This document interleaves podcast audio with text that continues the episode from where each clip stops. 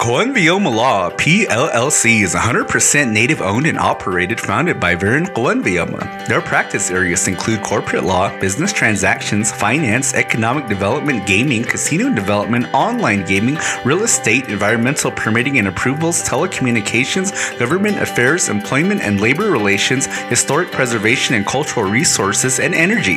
Kewenvoyouma Law is committed to making positive and lasting change in our communities as they support nonprofit volunteering, community activism, and employing Indian preference in hiring and vendor relations.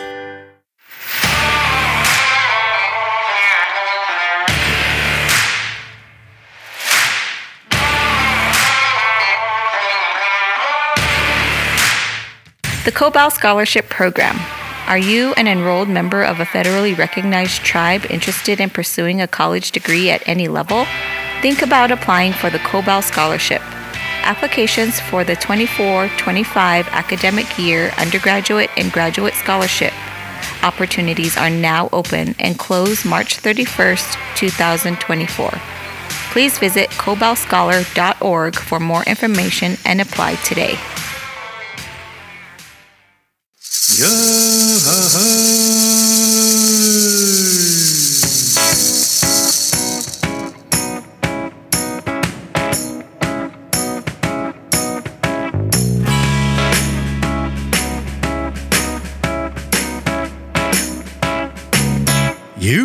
are now listening to the Carl and J Man Save the World podcast. I am your host, the five star, five diamond chef J Man.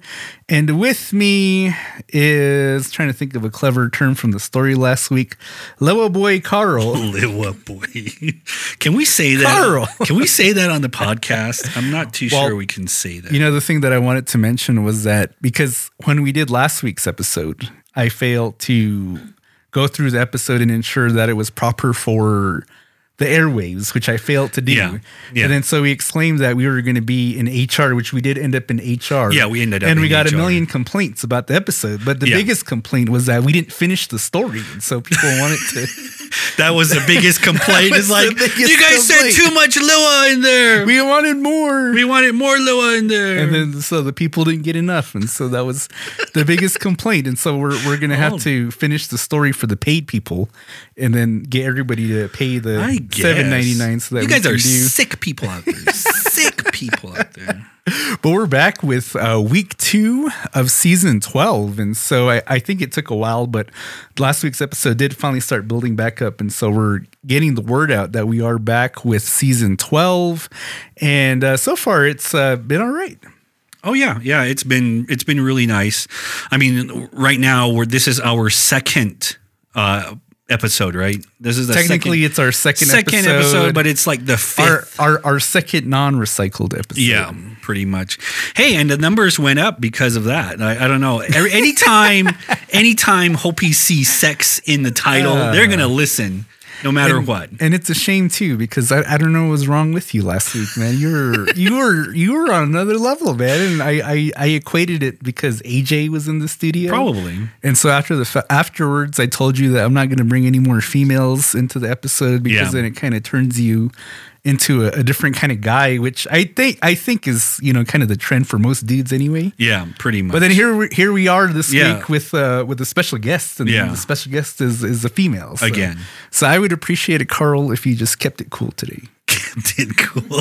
I'm always cool. I don't know about you. I, I, I keep things on a on a DL here. In, in homemade dictionary at home, under the word Homemade dictionary. under the word cool, she has a picture of you. Cool, and then it says "good boy" on there.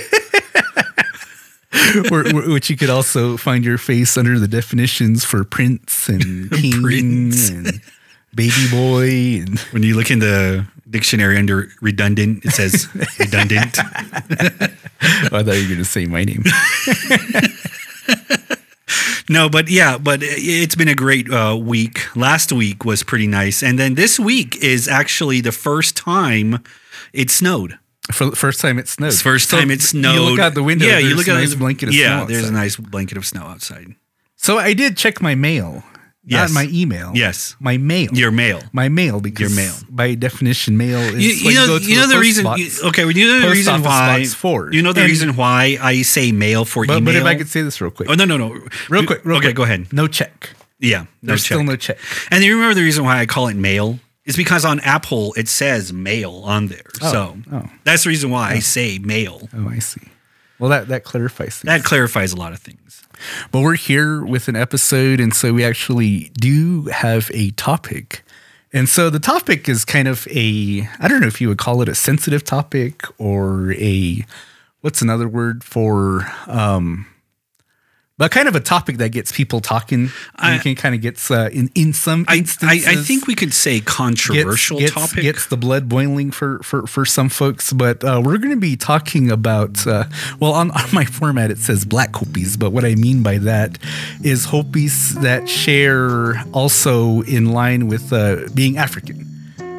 Because i think that we talked about that in very small spaces in the past before like it's never been like a really big It, it's it's it's never been the center of, of a podcast episode yeah. It's like uh, I guess it's sort of like a I wouldn't say taboo. I would say more of a controversial topic or like a convert. Con- I, I, Like- so okay, so so if we if it is a controversial subject, why is it controversial? I guess Should be- it be controversial? I don't know. I'm not. I'm not too you would sure. think that no, it shouldn't be controversial. I don't think it should be controversial. I Our, think it, small minds make it controversial. I think or- it's because the way that we're brought up that we just see only one particular type of color, I guess you could say. Like you know, like okay, so think about this. Like you know, Bahana taking partaking in like a Hopi ceremony. Mm-hmm. That's all we're gonna see, right? You're you're gonna see. You're, you're not gonna see like the You're not gonna see all the dancers. You're gonna see a Bahana dressed as a Hopi dancing, right? Yeah. yeah, and Yeah. that's all you see.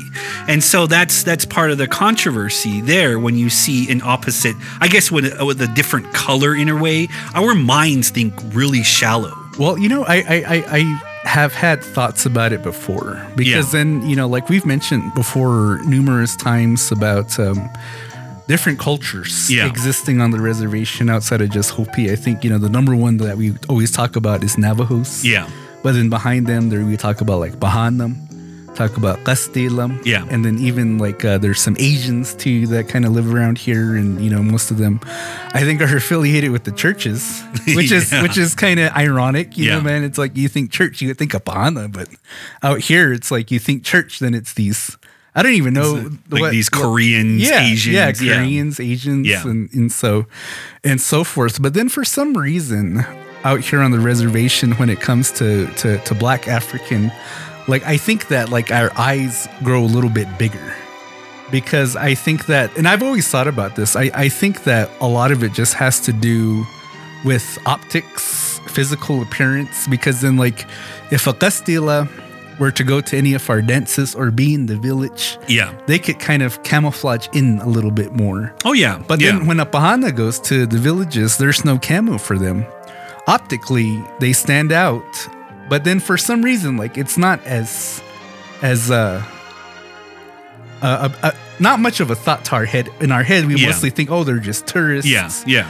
or they work for the school Yeah. or they work for the hospital or something in that degree but then when we see Sakam Castilas in our village like it just it just our, our minds warp a little bit more like it's kind of a more standoutish type thing. And so I, I think that probably the main reason why we kind of uh, make things controversial is because of the the obvious optics. The the the re, yeah it, it's because of why we were brought up this way. Yeah. because we because when we were going to school you know there wasn't a lot of like you know Mm-hmm. Castilas around. There wasn't a lot of Bahanas around. So when we we went off to college, you know, we, we started to experience like, wow, there's more white people than Uh-huh. Hopis in our, in my school now. You Yeah. know, there's Yeah. and and when like there's more like there's more of a culture there and so i think that is that is part of the reason as well too and and plus too when you think about it a lot of the times you know hopi has no real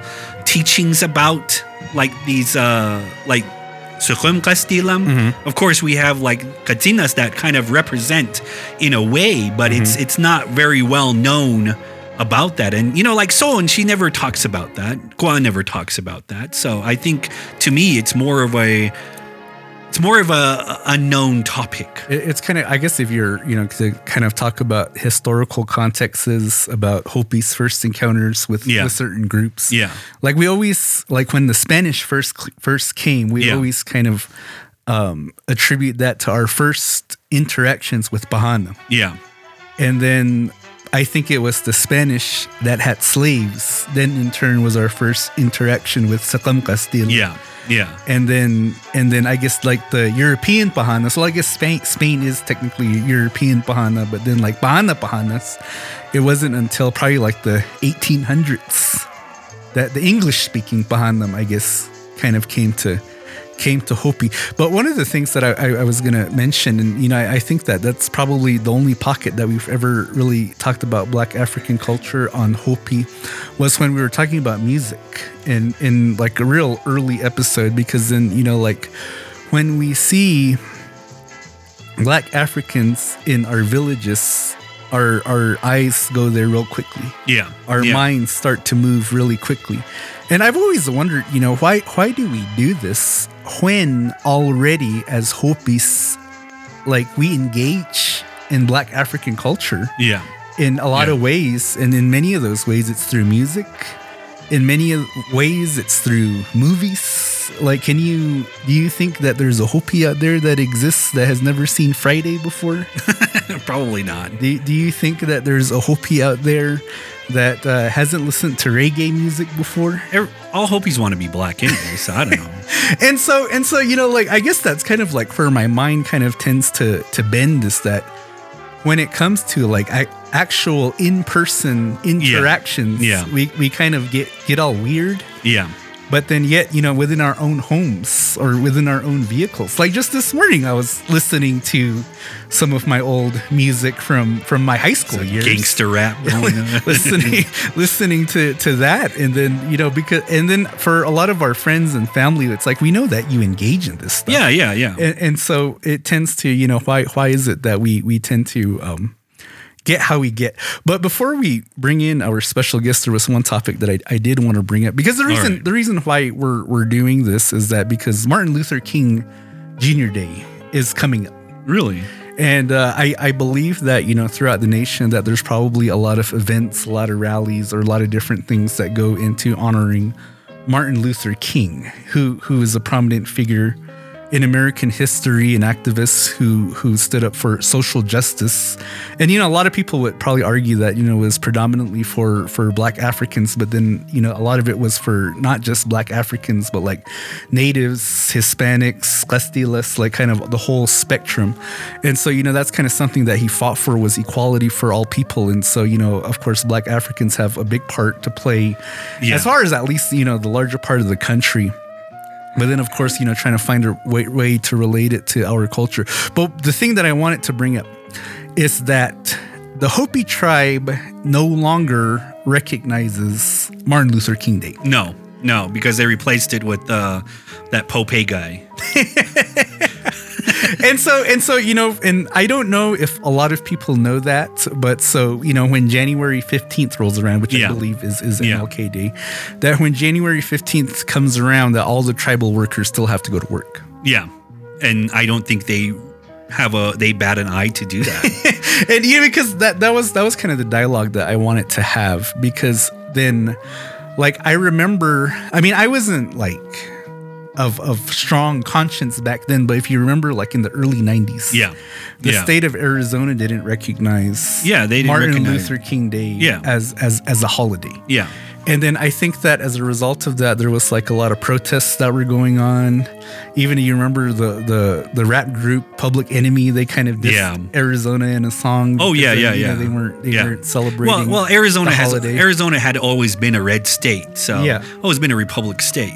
So they really didn't care for any other color. So so are you saying that then the Hopi Res is a red res? The Hopi, the Hopi and- Res is a red state, yeah, because we didn't really care for any other color. Well, I, I, well, because you know, on top of Martin Luther King Day, the Hopi tribe also doesn't recognize President's Day. Yeah, which I think kind of makes a little bit more sense. Like a, a- as far as you know, like Yeah. um, yeah, kind of a justification because then like you think about President's Day, President's Day was a holiday born combining George Washington and Abe Lincoln's Yeah. birthday together. Because I think at one point they used to both be separate holidays. And so they brought it together to form one holiday.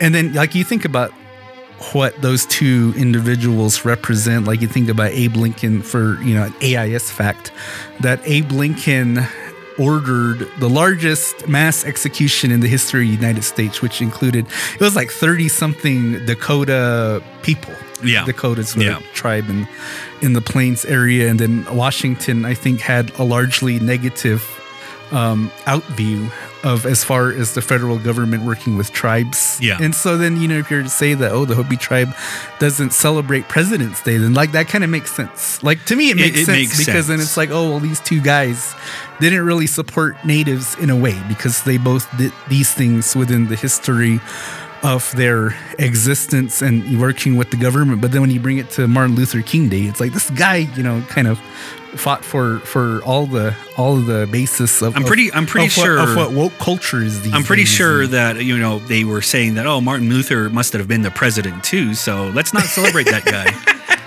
And- well, because I when when when last year was the first year that this this happened. Yeah. That Martin Luther King Day wasn't observed. Yeah. And then uh, President's Day wasn't observed. And when I first heard that, in my mind, exactly what you said, nobody probably batted an eye. Oh yeah, nobody batted an Like eye. it was probably uh, strictly an administrative decision. Like, Yeah. like it had nothing to do. Like nobody probably sat in there and thought like, oh, we shouldn't be celebrating these two holidays, Yeah. and had some sort of grand dialogue. Like They, I don't. They I didn't don't, have graphs and I don't like think our pie, leadership. pie pie charts around. Uh, and and so you know, I I feel like what I feel like this is what happened, and I I don't know if I'm right, but I feel like that this is what happened.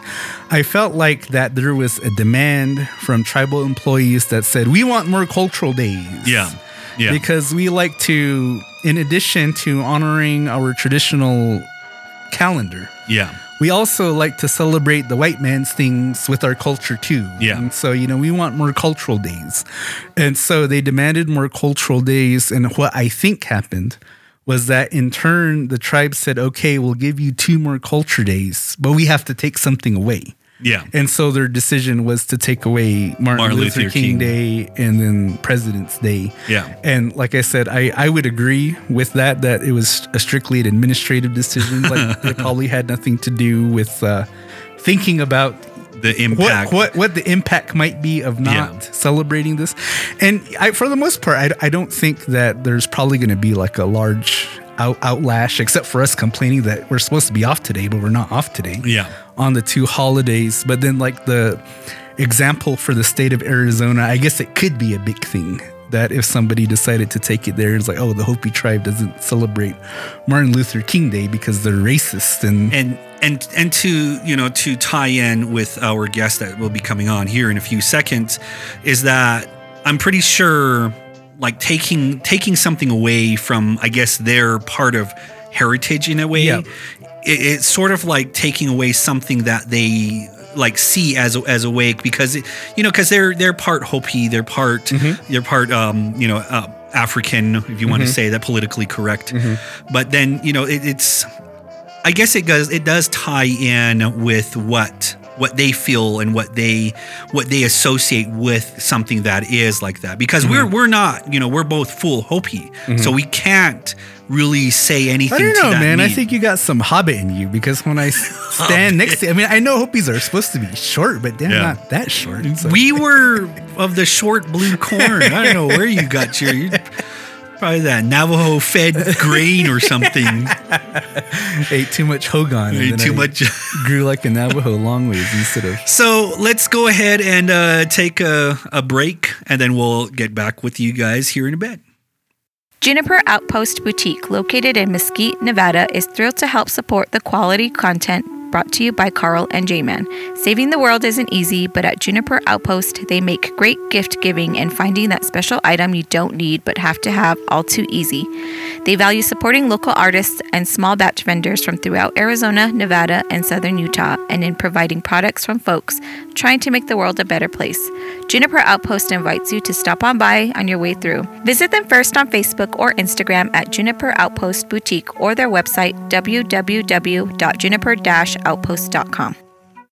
And we are back, and we are fortunate to have a special guest. And so we would like to introduce a classmate of ours that we've been going to school with. Well, I guess, you know, way back in the day in high school. But we would like to welcome uh, Kes Sawingyama to the podcast. Guys, how are you guys doing? We're doing good. We're doing good. And Kes, thank you so much for taking that long drive all the way from Tuba, all the way to the studio so that the people out there can uh, hear your voice loud and clearly. Yeah, thank you guys for having me and bringing awareness to this topic. It's something that I do find very relevant, especially with my kids still young growing Oh, up I in the community. I bet. And then, so Kes, can you introduce yourself to our listeners? My name is Kesso Inyama. I'm from the Tuba City area, from Moenkopi Village, the Upper Village. I am currently a resident and community member there. I work with um, Wells Fargo, so I see a lot of our community members. I graduated with you guys. Mm, what else do you guys want to know? Do you remember Carl from high school? Because then, you know, we, we, we I do. argue a whole lot and, you know, he claims to be part of the cool circle. But I, then, yeah. He was cool. I told you. I told you. This guy never believes me. He was always in the gym playing Yeah, basketball with us at lunchtime. That was it. That was it. Chris Kes is just being nice. I'm not being nice. I remember both of you equally. Really? Do you remember him as a geek or something? No, he was really quiet compared to now. You were quiet. Yeah. See, I Yeah. was more. I'm still quiet. I'm an outspoken person. I was quiet. voted, uh, you know, more likely to succeed. I would Yeah, say you're more- both very successful. More likely to succeed by staying with Soul for the rest of your life. That, if that's the category that we're talking about, then Oh, yeah, yeah. I would affirm that that was that was uh, what you were voted for.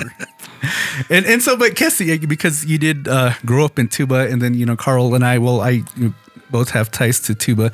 I think that you know one thing about Tuba that is unique because I think that like when you think about like outsiders and they think about t- tuba they think of just strictly navajo. But mm-hmm. then like when you really look at tuba that really there's three tribes Yep.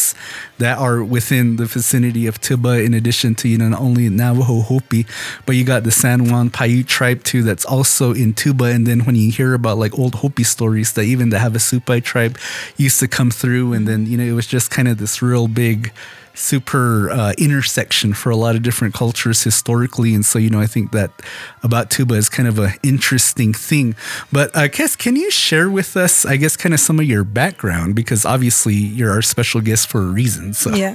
So I am actually a fourth Navajo. I'm of the Bitterwater clan. I'm a fourth Hopi, Bamboo clan, and then half Black African American. Um, for me, it's very.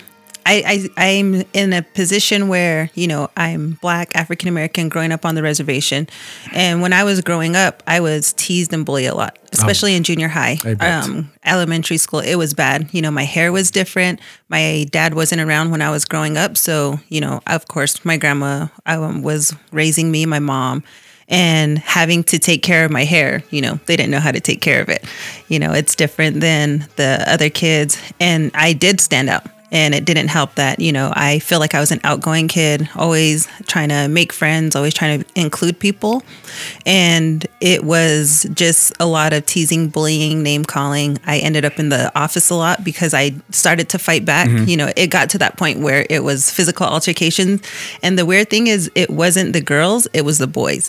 The boys were the ones that were, you know, nonstop. And- we're the worst ones yeah, and you hear a lot of, oh, they probably like you, but it did not feel like that. If they liked me, they were super mean about it, you know. And one thing that, um, like being called the N word, I, even though my kids are black, I don't allow them to say that. You know, even if you think it's cool, it's not cool. even when they're listening to like ice cube or Yeah. nwa They're all saying ninja this and ninja that. Yeah, exactly. So I, I try to refrain from them because I don't want them to get comfortable. My biggest thing is, especially my daughter. So my daughter, she um, is more native and she looks more native. My boys, their dad's half black too, half black and half Navajo. So their features are more of the black features. You can tell that they're African American. But with my daughter, if you see her, you probably wouldn't think that she was uh, black at all. She looks more Navajo, Hopi, more native. So when you were when you were growing up, and uh, I know that I'm pretty sure that we all went to school at the junior junior high. I went to the boarding school. You went Oh, yeah, to the boarding was at school. You were at the boarding That's right. school. That's right. You know, when you were being called names, what was one of the names that really got you? Besides the you know the the huge N word. I think it was like Jenny Jenny Cocoa Puffs and um, African Booty Scratcher, just Oh, things really? that you would Oh, hear that's from awesome. other places. I, I feel like laughing right now, but I can't. You You- can laugh. I You're you're free to punch him too, Kiss. I'll, I'll no, No, no. as no, a matter of fact, I'll I'll help you. I'll hold no, him no, no, no. Okay, okay. So, so those are the the huge derogatory terms Mm-hmm. there. Did you did you see? Did you feel that that was?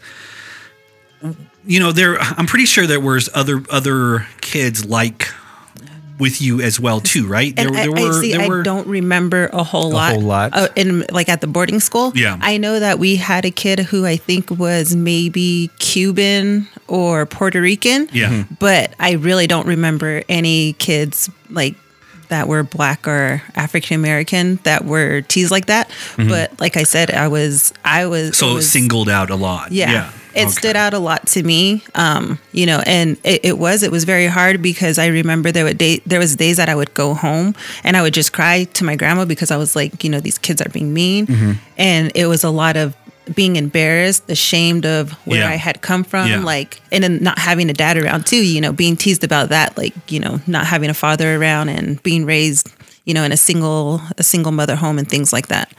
I, I you know I really appreciate you being here, Kes, because then you know I I, I have this uh, mentality that you know we can speak as outsiders on certain things that we see on the reservation, and, and we have, but I always think it's important to have somebody that's actually experienced it and being there, because then I remember at the day school, one of my god sisters, and, and shout out to Victoria. I'm not too sure if she listens to this, but uh, she she's also half black and and half Hopi, and but with her, I always used to feel bad for her because I saw the bullying. Like I saw her get bullied. I hear what people would say to her, and I always felt so bad. And what always made felt what always made me feel bad for her.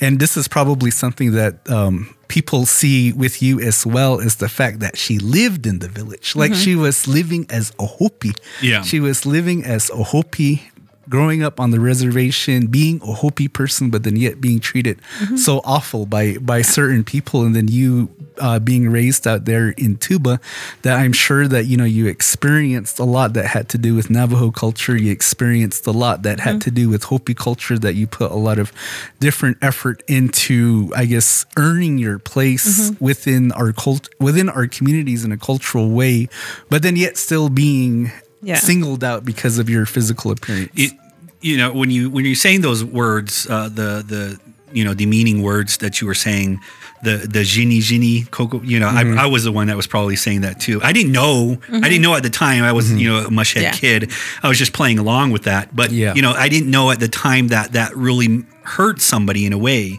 and plus too you know we we as kids don't get a huge amount of education that there are people that are different in culture wise or like that look differently. So when I, I'm pretty sure that you partake partook in like Hopi ceremonies before, and so did in that way did that really impact your your way of uh, looking at different things like that, like saying that oh yeah my hair is not straight, I can't have like you know like the the long like Hopi hair that girls have, Yeah. and you know I, I you know and i'm pretty sure that you were taller than all the other hopi girls. And you know you're, you're saying that as well too. Was that a huge impact on your life as well too So it was. I think that the stereotyping does come into place. You know, you see somebody black, you're going to automatically think they're a thug, they're ghetto, Yeah. they're, you know, they're good at sports, things like that. That stereotype comes into place. But the funny thing is that I wasn't initiated t- until my freshman year In high and, hmm and I never got my hair washed. You know, all of that when I was Carl younger. didn't get Wimke till he was in college, so I thought he was still babyish yet and had to wait till he matured a little. So And so it was actually the Coyote ladies, um, my godmother and my mom had gotten together. And, um, you know, for me, I always enjoyed being down at the village during the dances and stuff. And then as I got older, you know, the questions come into play like, you know, what is this? Why do we do that? and you know it wasn't something that i don't feel like i was welcomed around and in not even just me myself it was even my mom because she's half you know she's half navajo as well so with my grandma being navajo and my real grandfather had passed away when before like when my mom was still pretty young so you know there was a lot of backlash with that too her remarrying and bringing another man into the home and all of that stuff so you know with that the family with my mom's side of the family there was a lot of you know, unacceptance. I wasn't accepted.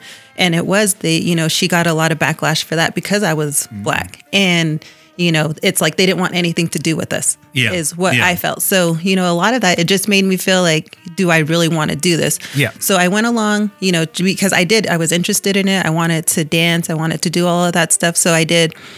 And one of the things that I think that really stood out to me is that it took a different family, a different clan to, you know, get me there, you know, when it should be family that does that for you. And, you know, it was it was tough, but you know, my godmother's family, they're very welcoming. They take the time to teach you things. So, you know, and that's one thing with my kids too, is that they're always there. They washed all my kids' hair, gave them their names at a young age, and they never looked at the factor that you're not enough Hopi yeah. You know, people will ask yeah. me, "Are you enrolled with the Hopi tribe?" Because of my last name. You know, you see my last name, you know that I'm Hopi or I'm affiliated with Hopi.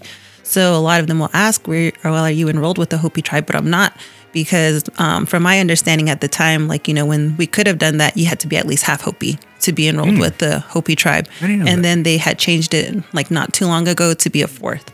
Yeah. So, so I, I wanted to ask you this, Kes, because then you know, like like I brought up my my god sister as an example, and I know for a fact that you know a lot of her tormentors then in turn were listeners of hip hop and yeah. Mm-hmm. yeah. and and so for for you, you know, to experience this um, extreme prejudice, you know, from from our community members, and as you grow up, you know, probably growing up with these same people, mm-hmm. and then seeing them delve into the Black African culture, like how does that make you feel?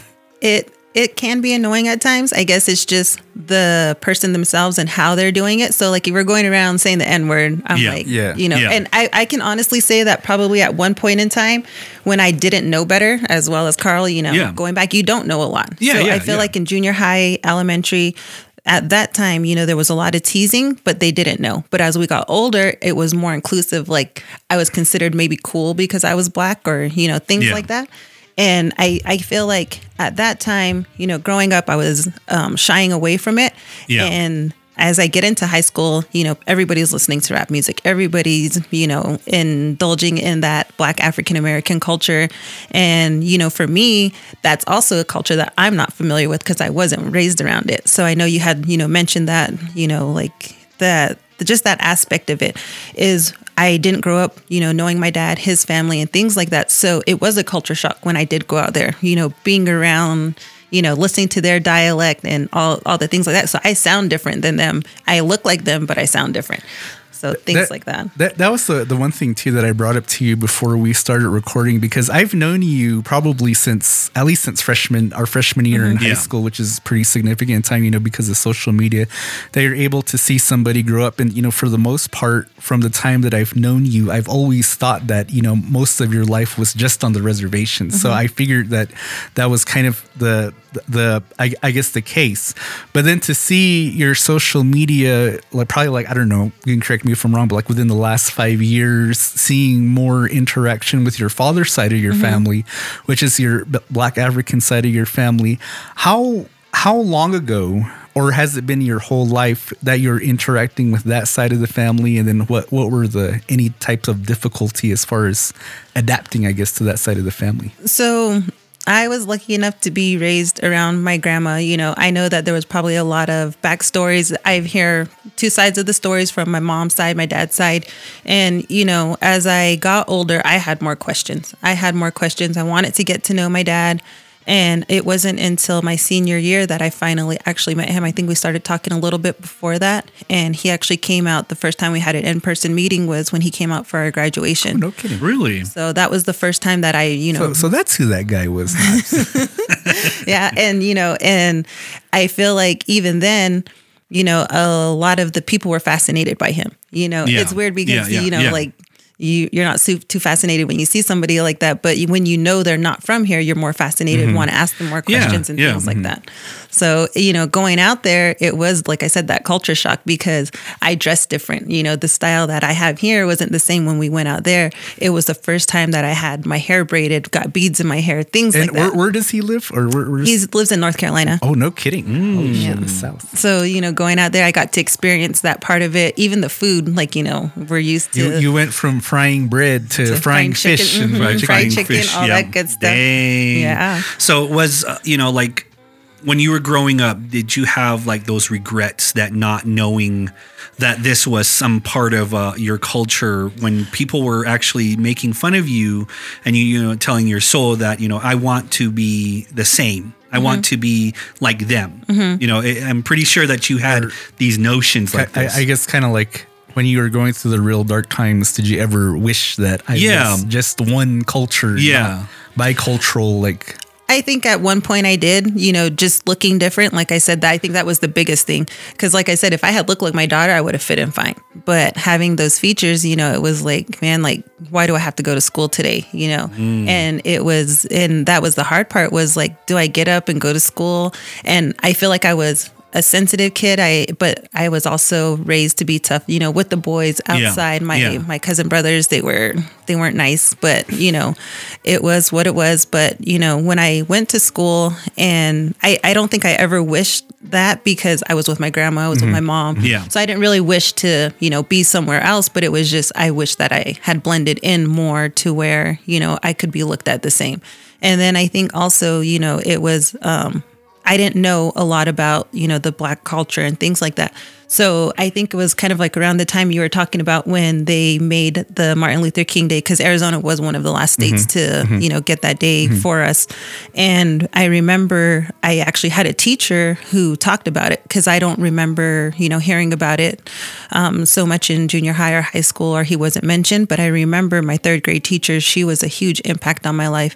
And, you know, she was, she kind of knew because I didn't grow up in the best home and there was a lot of things that went on, you know, as far as alcoholism, abuse, and things like that. So with her, it was kind of the outlet. And I remember she made it a point to, you know, educate us about it, talk to us about it. And it gave me that sense of pride. It's like, oh, like, you know, he Mm-hmm. did something that I should be proud of. You know, you're over here making fun of me, but we're getting a day off because this man, you know, it, he went right. and did some things. He, right. you know, marched, he risked his life, you know, time and time again. So I remember she told she told us about this speech, and then um, my mom remembers this because she's the one who always tells me. She always brings it up around this time, and she tells my kids about it. So I remember I got off the bus, and it, I had to where the bus would drop us off. We had to kind of walk quite a ways to get home, about a quarter mile, half a mile. So so my mom would meet us there, and I remember I was walking down the street, and I kept you know saying we are free, like you know I Oh, was really? walking down the street saying we are free and she was like what are you talking about you know so i told her and you know i remember her you know getting kind of emotional about it and to me that you know i was like okay like you know there's somebody and that was at a young age you know like to to remember that. So that's something that i held on to is like you know there was some i come from i feel like i come from two different cultures that hold a lot of you know resilience to their to their ethnicities and everything that they that we've endured as native people and then the black and african american um, community you know that's something to be proud of because you know they did some things that a lot of people wouldn't be able to endure and get over I, I, I think that, and we might have touched upon this in a previous episode before, Carl, but I, I think that at least as far as the native perspective, I think it differs just depending on which group you're talking about. But when you're talking about on reservation natives, I, I think that we tend to not really recognize the accomplishment of other cultures Yeah, because I think yeah. we see it as separate. Like, like we don't we don't see it as the Chinese Americans benefited Hopi in any way, or we don't see it as uh, this culture, you know, benefited Hopi in a way. But then, like when you think about like the Black African culture and a lot of the historical accomplishments that they've done, especially like when you think about Martin Luther King Day, that I think that you know a lot of it we don't realize or understand that the impact that it has had on Indigenous people as a whole. Because then I really do believe because then like when you think about the most recent, um, the most recent recent activism that was done uh, by predominantly black Africans that I think that a lot of that had to do with the Washington football team changing their name. And so it's like if you leave it to natives on our own to do all of this work to get a lot of things changed, that it probably wouldn't happen because we don't have the population size. But then when you're working with another group to be able to do that, then you know you're able to have a little bit stronger voice. Mm-hmm. You're having to have a lot more muscle, and and so you know for I guess kind of a question for both of you because both of you are on reservation natives. Like what what do you see as far as our people here at home and their outlook on the Black African community? Do we think anything of them? If the answer is no, then then why? I think that so this is my perspective having my boys. Like I said, if you see my boys, you can tell that they have those black features. They have the curly hair. They have the, you know, just the features. You can tell yeah, yeah, yeah. So when you see them, you know, it's it you already know. And what I've noticed is that um, they don't get judged as much. I don't hear about them coming home being bullied mm-hmm. because mm. of their color. Mm. But I do see them come home and hear them come home talking about, you know, because I asked my son this one day because he ran cross country and he's very athletic. He's an all around athlete and he's only in fifth grade. And I asked him one day, we were talking and, you know, it was, um, I can't remember what we were talking about. And then I asked him, I was like, you know, do you ever get picked on for being black? And he's like, no. And then he's like, the only thing that people say is like, you're supposed to, or you should be fast, you're black. You know, that stereotype. like that's what the, you should be good at basketball, yeah. you're black. You yeah. know, things like that. And I know that at times in our family, you know, just kind of like what you talked about, when you're at home, you have those conversations yeah. where you're not going to have the same conversation out in public. But, you know, um, my son, my kids have said things like that. Oh, it's because I'm black you know, things like that. And it's in a joking way, but, you know, I really had to take that into consideration um, when I started talking to my kids about Martin Luther King Day. You know, I asked them, you know, what does it mean to you? Like, oh, we get a day off of school, mm-hmm. you know, but do you know why you get a day off of school? And they didn't really know. So I did take the time to educate them and, you know, let them know, like, these are some of the things that he did. And this is what they did. And what really sparked that was one day I was sitting at the table, we were having, um, we were having chicken and my son he's like i kind of you know how you have the stereotype oh uh, black people love fried chicken yeah, things yeah, like that. yeah. so i think somebody was mentioning to the him mentioning that to him like at school and then like the kool-aid and things like that and i yeah. noticed like he started asking more for it. You know like mom can you make some chicken? Mom can we get some kool-aid? You know things like that and i didn't really think anything of it because you know like i said i i just kind of leave it alone. He's not getting bullied or anything like that. But we were sitting there and my brother and his family had came over and we were sitting at the table talking and then he was telling us about how at the village somebody had called one of his coworkers the n-word or something like that. And my son said, well, he shouldn't have called him that. He should have called him a fried chicken lover. Yeah. And it kind of just stood out to me because mm-hmm. I have heard my son say that to his younger brother, like, you fried chicken lover. But, you know, I'm thinking he's saying it more like, you know, like, because he likes chicken. Yeah. yeah, yeah. Not so much and using it as, as a, a, different racial word. slur. Mm-hmm. Yeah. So I really had to tell my son, you know, if somebody's saying that to you, they're being racist towards you. That's a yeah. derogatory remark towards you. And, you know, that's not okay.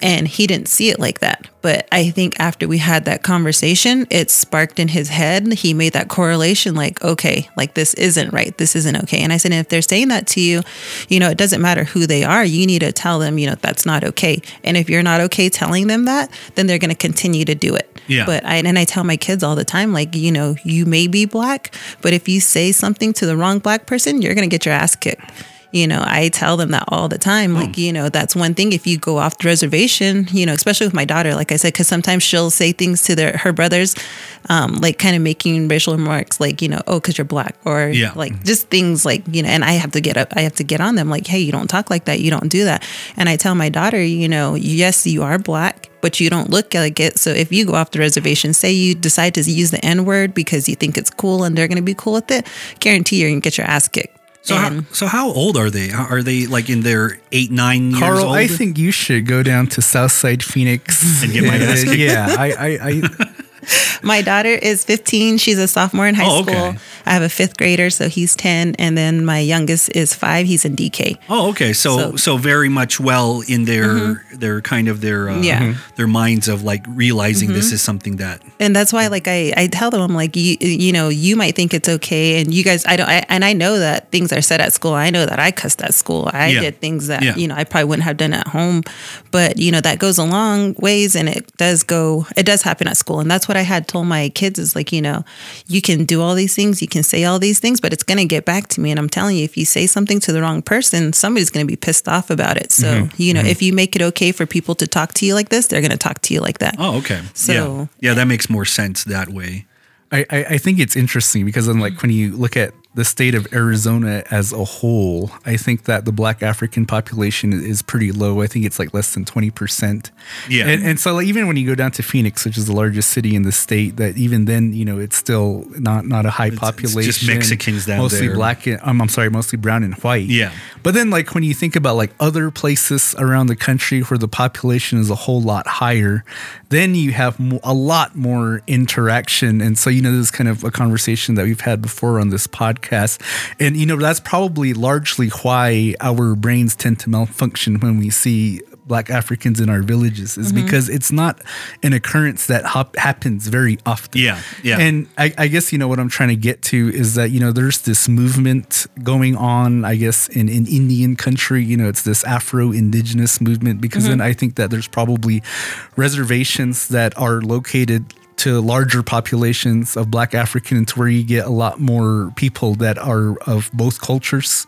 And so then in turn i think that turns into another culture.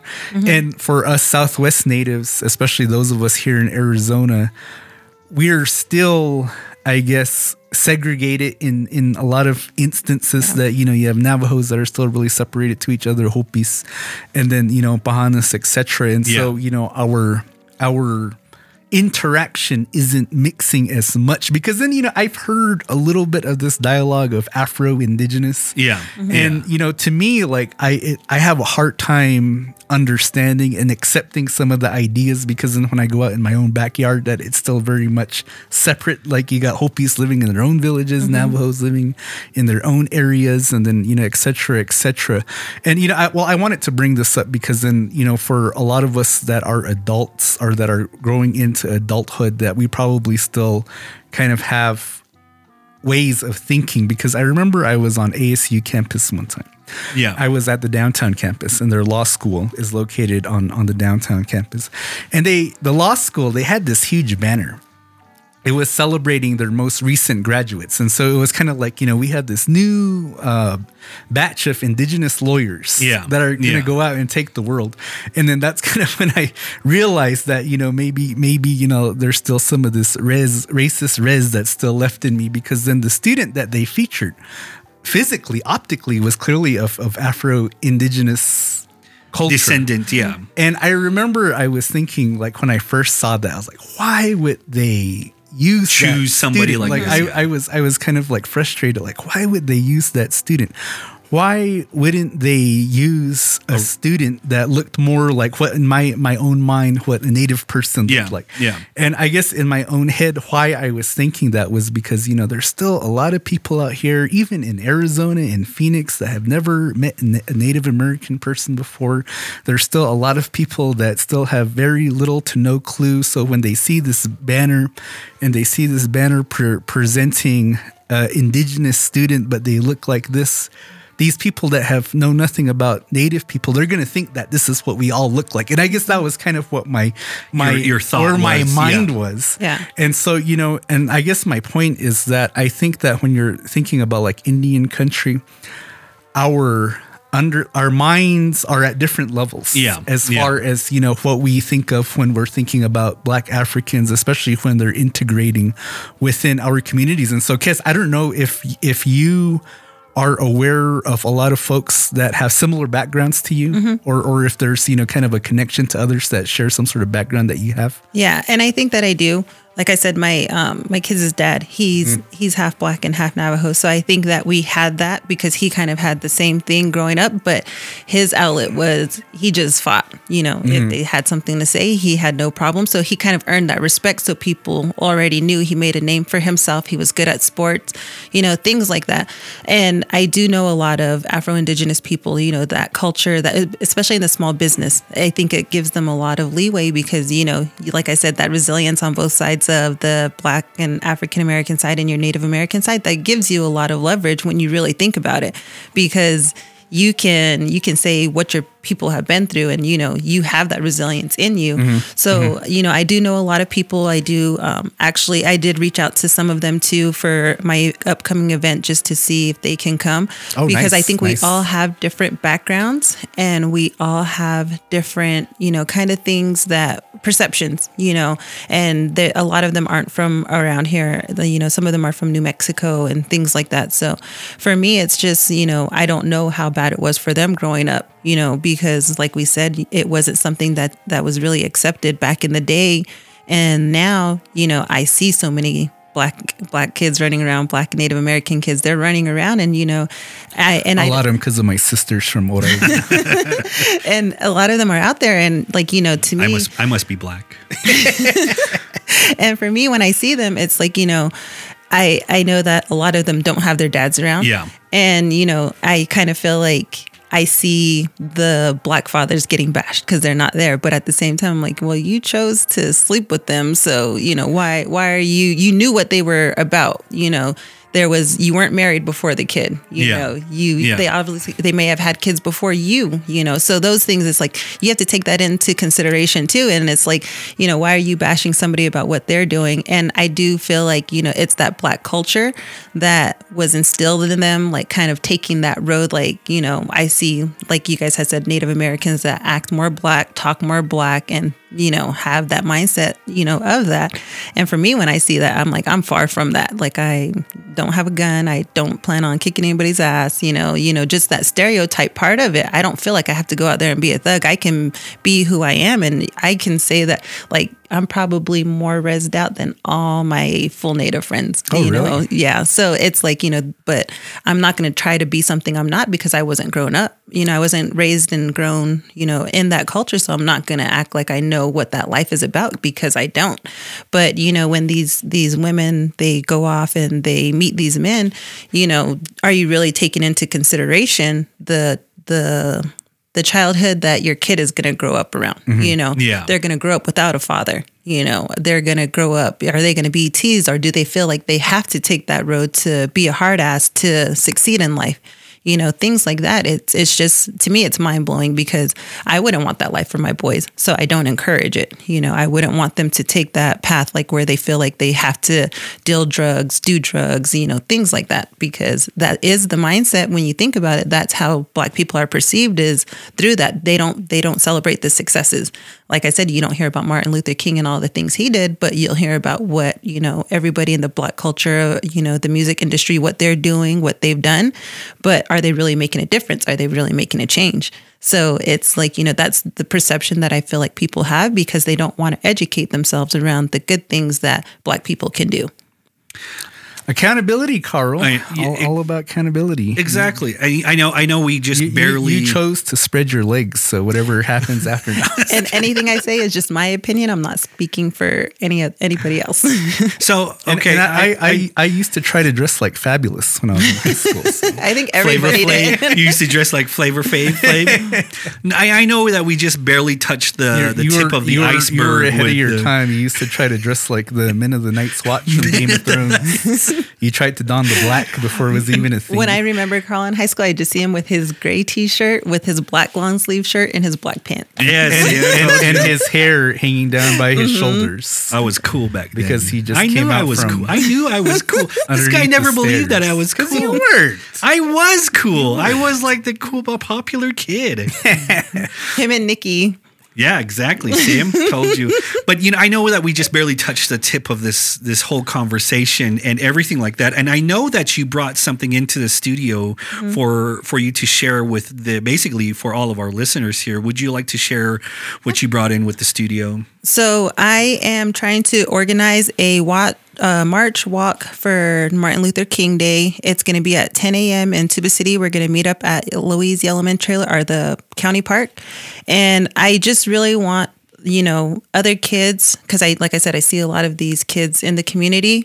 And you know i don't know what they're going through especially if they're being raised you know in a home that's predominantly native american that they know that there's other people out there. You know do they know why they look different? Do they know that there's other people out there that look like them on the reservation? So that's my biggest thing. And i re- i'm really wanting my kids to embrace their black culture because growing up on the reservation you know that's all they know is you know being native american. I remember i talked to my son and i was like how would you feel about moving away? Like would you want to move? And he was like no because you know i want to get initiated. I want to do these things. And I'm like, okay, like we can, we can, like, and I had to take that into consideration because I'm like thinking of a bigger picture for them, but you know, they're rooted, they're rooted here. And, you know, so I want other kids to see that they, that, you know, it's just not a day off. It's not a day off. Like this man marched, he was assassinated, you know, he was tried to kill multiple, be killed multiple times. And then on top of that, you know, just the jail time that he did, it wasn't because he was a gangbanger. It was because he was trying to make a change. But do we really see that? Mm-hmm. And his organizations, the foundations and all of that, that's still out there too. You know, there that's it's a big thing. So I really want the community that I'm raised in to be able to see that and that's why you know i i want to do this and we're gonna get some shoes together some clothes because my kids are fortunate you know to have those things oh, given to them all the time. So i'm trying to get donations together to give them back to the less fortunate. And you know it's not even that like you know you hit hard times you might be in need of something. So you know if you need a coat some shoes you can come see what we have. And you know it is just to give back to the community that raised us. I want them to see that you know i i didn't grow up being treated the best but you know that's the past what can i do to make a difference how can i make a change in this community All, all, all your turtle shirts, Carl, that, that's not fitting, you can donate those to, to somebody that can benefit from it. And and uh, w- when was the day again? One more time. on monday On Monday. monday january 15th Okay. But before we go, Carl, I think that you and I should share one uh, thing that we appreciate of the Black African culture to celebrate MLK Day. A moment of silence i guess You, you go first. No, because then when, when you were talking, Kes, like because you know, as in high school, that I think that probably the thing that I'm most appreciative is the music. Because then, like I think about hip hop, I think about rap, and some of s- certain artists, I think that you know the way that they really talked about oppression, the way that they really talked mm-hmm. about racism, the way that they really talked about trying to come up well for them you know as a black man within their community and then you know i felt like that there was a whole lot of relatable uh, messages being you know from an underrepresented group and then you know similar kind of going through uh, trying to come up as as a as a indigenous man within your community because then i feel like that there's kind of a lot of the same pressures a lot of the same dangers a lot of the same um i, I guess uh, the pathway's similar. And so that would be mine. So all right carl your turn You know, growing and you can't say the Waffle House. You know, growing up on on the reservation, we weren't taught about like blacks mm-hmm. integrating with with mm-hmm. natives a, a lot, and you, you know, we do have katsinas that represent those as well too. Those you know from the African descendant, we have those as well, but it's it wasn't widely. It wasn't widely appreciated. it wasn't a big conversation. it wasn't a big discussion. conversation or discussion with us and we do we do make fun of uh you know black people and we do make fun of like people who kind of resemble uh, you know because mm. in in in the kivas you know we we talk about these different things and we make fun of like we, we make fun of those and we don't know that it is hurtful for other people that that have these ty- types of mm-hmm. descendants but then we make fun of it and to this day we still do that we still say mm-hmm. you know oh you have a black neck you know you must be half black. You Yeah. know, to a hopi and you know those are the types of things that we do. And so i don't i don't think we we really appreciate where um, you know this black culture has has impacted, especially with Hopi Hopi culture as way as a way too. So I don't I don't have really a much appreciation as far as as far as like that black culture because it wasn't taught to us. It mm-hmm. wasn't it mm-hmm. wasn't in a way where it's like you know oh we we need to appreciate this mm-hmm. more. But I do right. respect the people that do do a lot of with the Hopi culture, especially when you're because you like the white man's music in high school, and that, that you, you Yeah. like, you like the colonizers' we, music. I like the Carpenters more than. no, it, it's just because we just don't know enough about what what this other culture is about.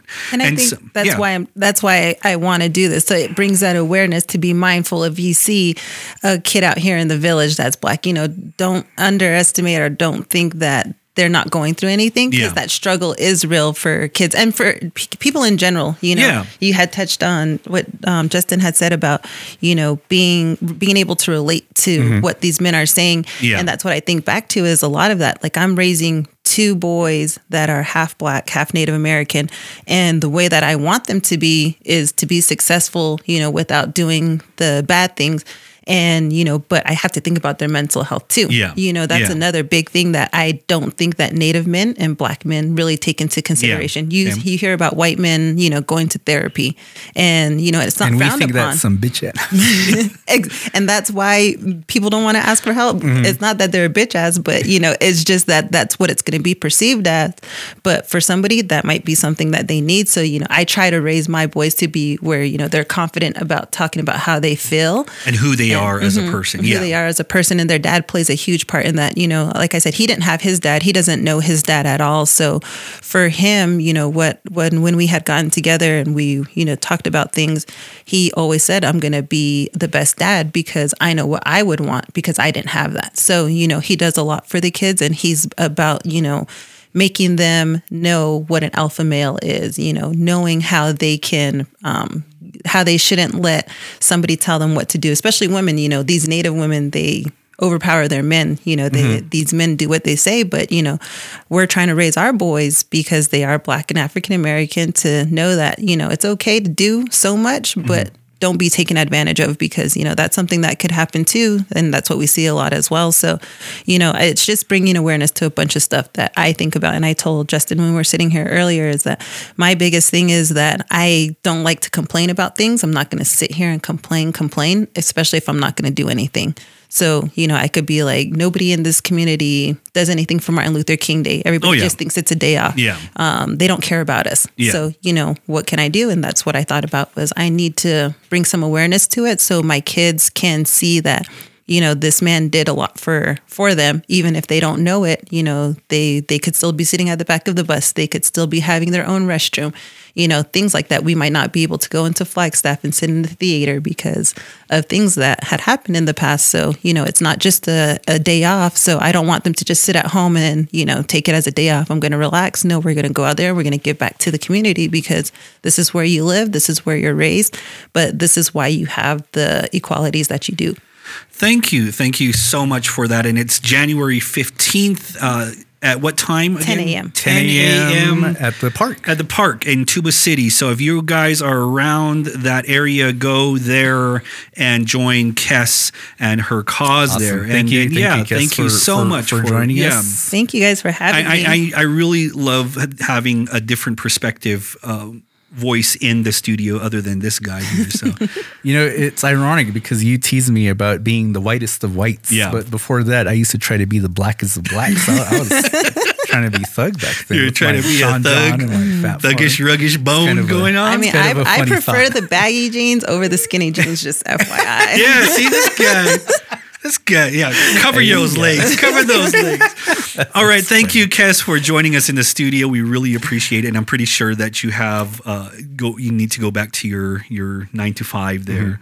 So thank you again for for doing that. If if you guys have gotten this far, thank you again. If you guys want to listen to our paid episodes. It's only $7.99 a month and you can listen to all the paid episodes that this podcast this general podcast does not uh does not say. And so we say a lot more deeper stuff there you'll you'll hear Carl say the N word a whole lot in the paid Yeah, and stuff. N word, P kidding. word, and every word that's. But there. if you're if you're not following us on our social media accounts, you can find us all across the boards at Carl and J Man. I think that's Facebook, Instagram, Twitter, and TikTok. Uh, if you're not listening to this on Spotify, go ahead and listen to this a second time on Spotify because Spotify does sponsor us. And if you're listening to this on Apple Podcasts, don't forget to give us a five star review because your podcast isn't five stars unless your pod, pod, Apple Podcast says five stars. And that's it, Carl. All right. Well, thank you for listening to Carl and J Man Save the World podcast. My name is Carl, and this is my best friend, J So long, quack quack.